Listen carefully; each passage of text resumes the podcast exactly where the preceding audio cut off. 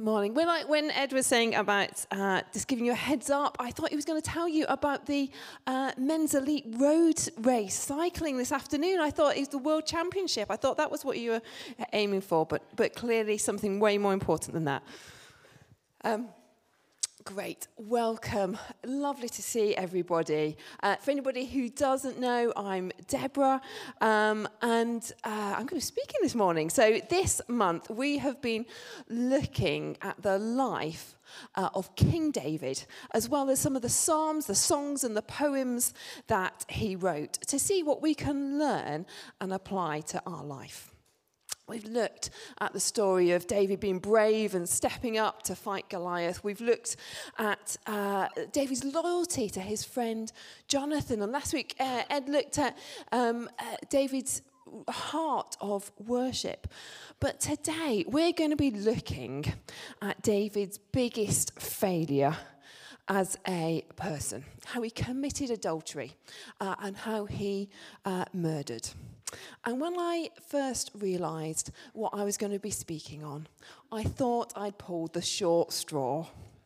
I felt like, uh, yeah, that I had got the sort of the depressing melodrama compared to all the blockbuster inspiring stories of the previous weeks. But as I continue to realize, uh, read, I realized that, in fact, uh, there was lots of great news to share from these passages. Now, not many of us will or be involved in the, the damage and destruction to the extent of David. But we all do things that are wrong. We all do things and think things and say things that, that don't honour God or, or might hurt other people. So we're going to look this morning at what we can learn from David getting it wrong so that we can uh, put it into practice when we get things wrong too. So we're, we're going to start uh, from 2 Samuel chapter 11, verse 1. Um, we're going to show the, the words on the screen, but if you want to follow along in your Bibles, uh, then you need to turn to 2 Samuel chapter 11, and uh, we're going to read verse from 1 to 4. And I'm going to read it from here, I think. Oh, no, I'm going to have to read it from there. I'm going to have to stand a bit closer. Um, in the spring, at the time when kings go off to war, David sent Joab out with the king's men and the whole Israelite army. They destroyed the Ammonites and besieged Rabbah, but David remained in Jerusalem.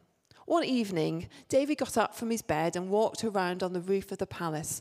From the roof, he saw a woman washing. The woman was very beautiful, and David sent someone to find out about her. The man said, She is Bathsheba, the daughter of Eliam, and the wife of Uriah the Hittite. Then David sent messages to get her. She came to him, and he slept with her.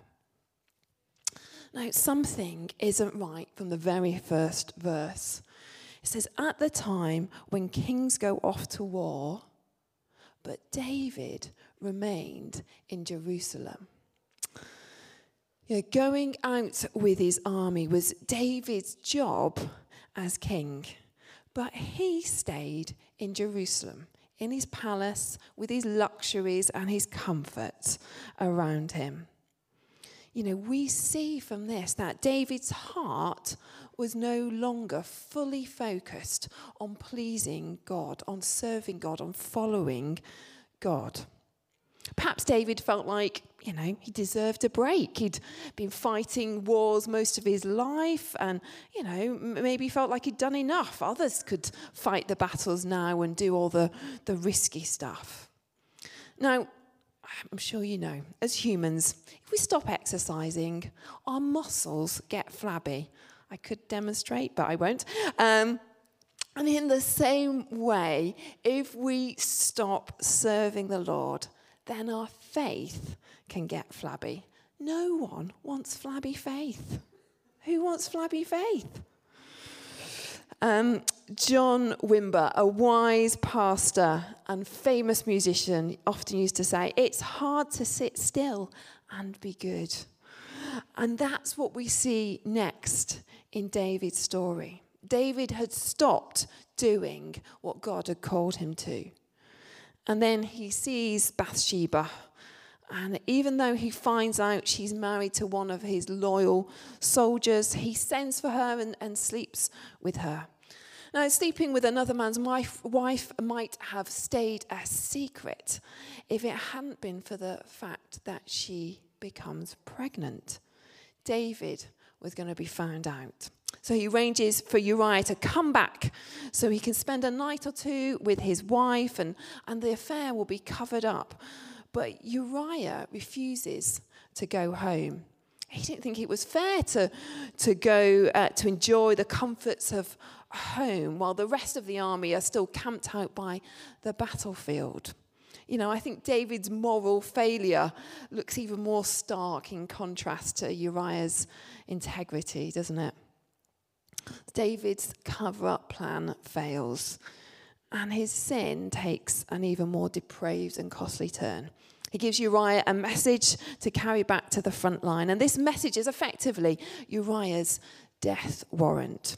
David's message to the, the commanders uh, in the army is to put Uriah right at the front of the battle where it was the, the battle was most intense, and then at the key moment to pull back the rest of the army and to leave Uriah exposed. And of course, this leads to Uriah's death. So David then marries uh, Bathsheba. Uh, she has a baby, and it looks like David's sin will stay a secret. But David should have known that God sees every human heart.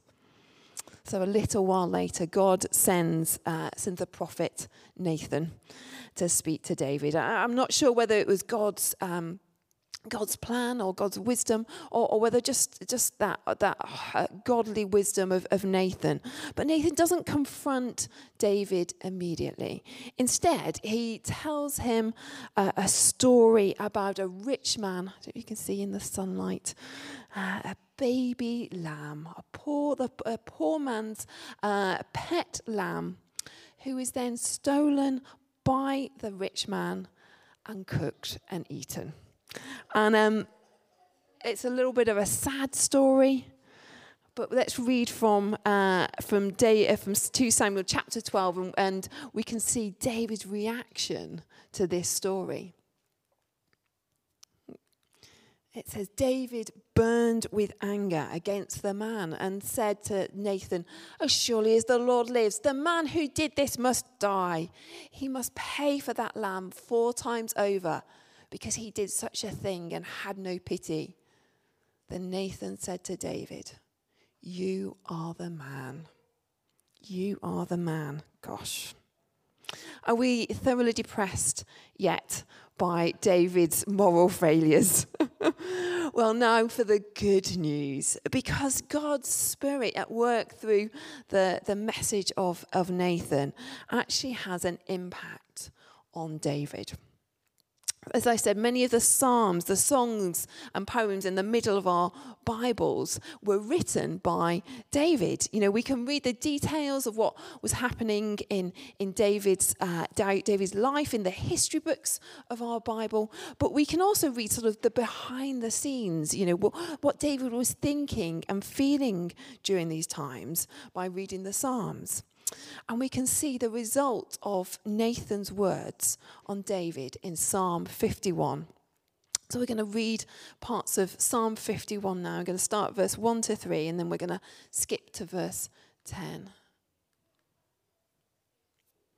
So have mercy on me, O God, according to your unfailing love, according to your great compassion, blot out my transgressions. Wash away all my iniquity and cleanse me from my sin. For I know my transgressions, and my sin is always before me. Create in me a pure heart, O God, and renew a steadfast spirit within me. Do not cast me from your presence or take your Holy Spirit from me. Restore to me the joy of your salvation and grant me a willing spirit to sustain me. Then I will teach transgressors transgressors your ways, so that sinners will turn back to you. David says, For I know my transgressions and my sin is always before me. David had been ignoring his guilt, but, but God, through the words of Nathan, revealed to David his sin. What had been going on in his heart, as well as the actions that he'd taken. And the good news is, God, through the work of His Spirit in our lives, can reveal to us our wrong attitudes and actions. God brings revelation to our lives. You know, the role of God's Holy Spirit is to reveal the truth, the truth about who we are and what we're like, but also the truth uh, about who God is and what He's like. David says, uh, just right at the start of this verse, this, this, um, this psalm, it's quite stark. It says, Have mercy on me, O God, according to your unfailing love, according to your great compassion blot out my transgressions. There's such a confidence in David's words, isn't it? When, when he comes to God, that confidence, it can't be built on, on who David is or his, his rights, because he's, he's suddenly realized how morally bankrupt he, he is and how utterly sinful. But at the same time, he's just completely confident in God, in God's compassion, in God's unfailing love. He knows that God can forgive him and restore him and bring freedom from guilt. And the Holy Spirit can reveal God's love and compassion to us too. You know, there's nothing we can do to make God love us more. And there's nothing we can do to make God love us less. God's love for each of us is absolute. And we know God's absolute love for us because of the sacrifice of Jesus.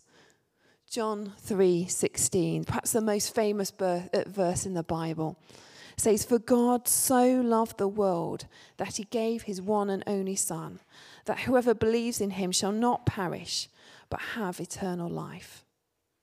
And the next verse goes on to say for God did not send his, his Son into the world to condemn the world, but to save the world through him. You know, God didn't send Nathan to David to condemn him, to say, You're a murderer, you're an adulterer, and God is going to zap you. He sent Nathan to draw David back David to that place of repentance, to the point where he could, could see and confess his sin and, and find forgiveness and transformation. The good news is that's the work of Jesus in our lives too. So God brings revelation, but God also brings cleansing.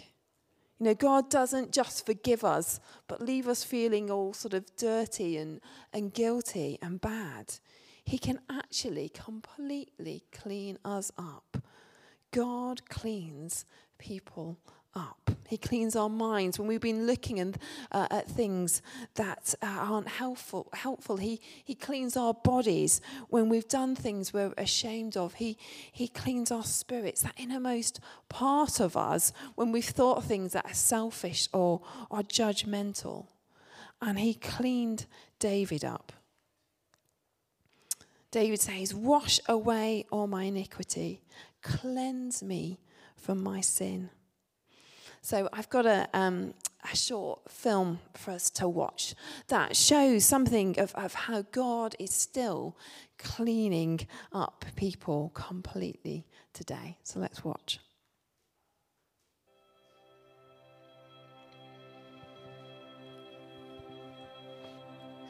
My name is Parti Emmanuel, and I participated in the 1994 genocide against the Tutsi. I murdered many Tutsi under the order of bad leadership and have spent six years in prison and four years in community service. While in prison, fellow prisoners invited me to try Alpha. I went, but struggled to engage. I realized I needed to tell the truth about what I had done and wrote a letter asking for forgiveness of the relatives of those I had murdered. Life was so hard after being released from prison. I found my wife with two children that were not mine, and I faced many heartbreaking situations. I didn't know how I was going to live with the genocide survivors after what I had done. My heart was filled with agony, loneliness, and fear. Encouraged by Alpha in prison, I decided to do Alpha again. I learned that Jesus forgives and experienced love in a way I had never known before. With the help of a local pastor, I went to find Vincent, whose mother and grandmother I had killed, to ask for forgiveness. I now live in a village built for genocide survivors and perpetrators. Vincent lives in the same village. We have formed a friendship, and I now experience peace like I haven't experienced it before. Day to day life continues to be a challenge, but I have found forgiveness and healing for the things that I've done. Got questions about life? Try Alpha.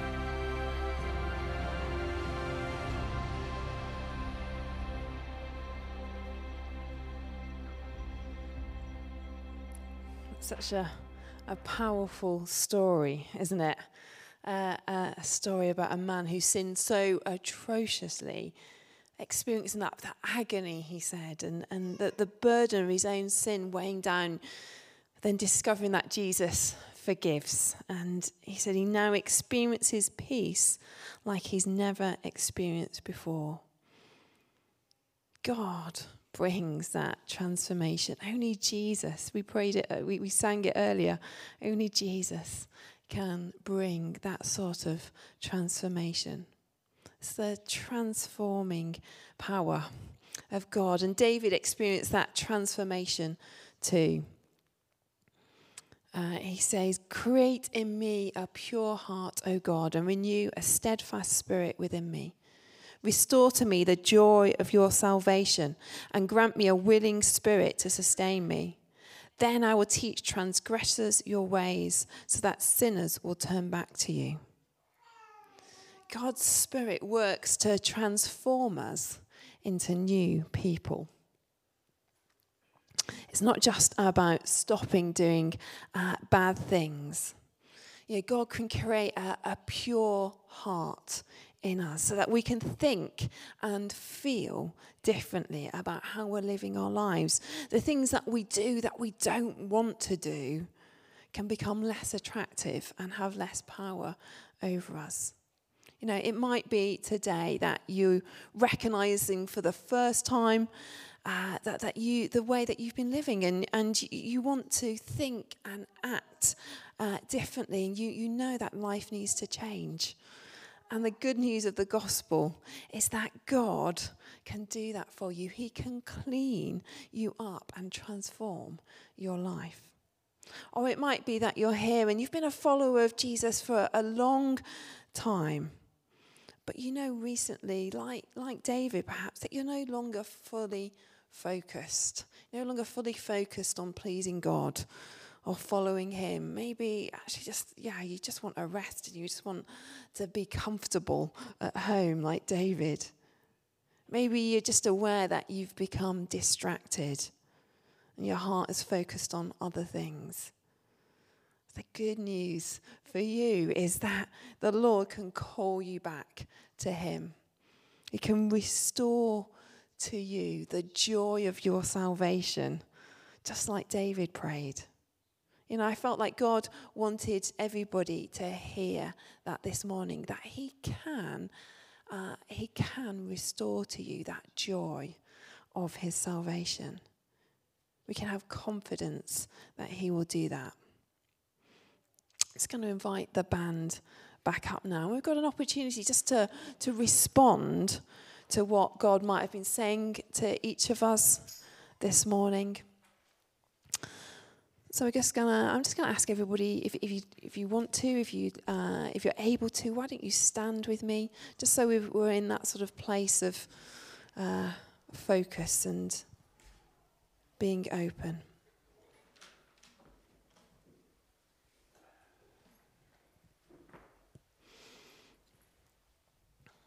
Just want to show you a um, a little video. Uh, so uh, that someone just sent me this morning that um, that I think speaks might speak Hi, to us. Hi Grove. My name's Alice. I'm one of the leaders at Branch Church in uh, Brentry and Henbury. Um, I just wanted to give you a message this morning because um, I was praying this morning and um, yeah, just felt that uh, God might be saying something which was for one of you guys here this morning. Um, and it was a picture of somebody with very bitten down nails with purple, quite bright purple nail varnish on. And it may be that you're not wearing it now, but you have worn it in the past. And, and don't be freaked out if you think, oh my gosh, that's me. I used to, you know, used to have nails like that. Just, I think God just wants to say that He loves you. That's the overriding message. He loves you. Um, but also, He has seen the anxiety that you were facing when you had your nails really, really bitten down, and He wants to restore you and give you His gift of peace. So, if that's you, yeah, do find um, somebody afterwards to pray with you about that. Lots of love. Bye. So um, yeah, there's just a sense that God, I think, just wants to work among us this morning. He wants to bring some freedom, bring some healing, bring some transformation. So we're just gonna, um, we're just gonna pray that He, He comes, and we're just gonna maybe just want to hand, hold out your hands as a sign, just to say, we're welcoming you, and we pray that ancient prayer that the church has prayed for 2,000 years. Come, Holy Spirit. Come, Holy Spirit.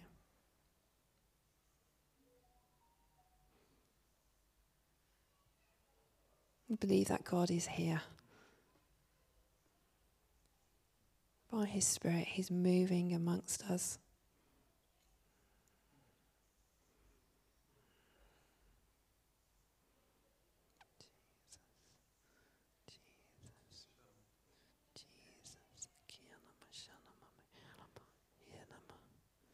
Jesus. Jesus.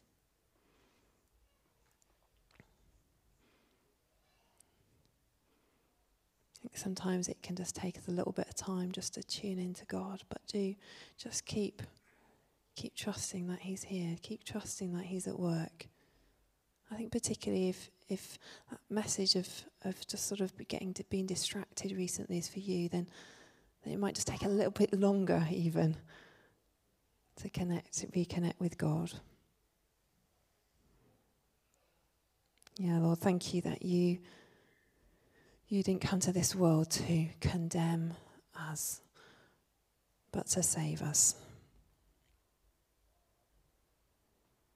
For those of us here who perhaps just trying out church, just trying to work out what this faith thing is, I pray the Holy Spirit that you will reveal Jesus to each person. We pray that you will reveal Jesus' this life transformation. Feel that power.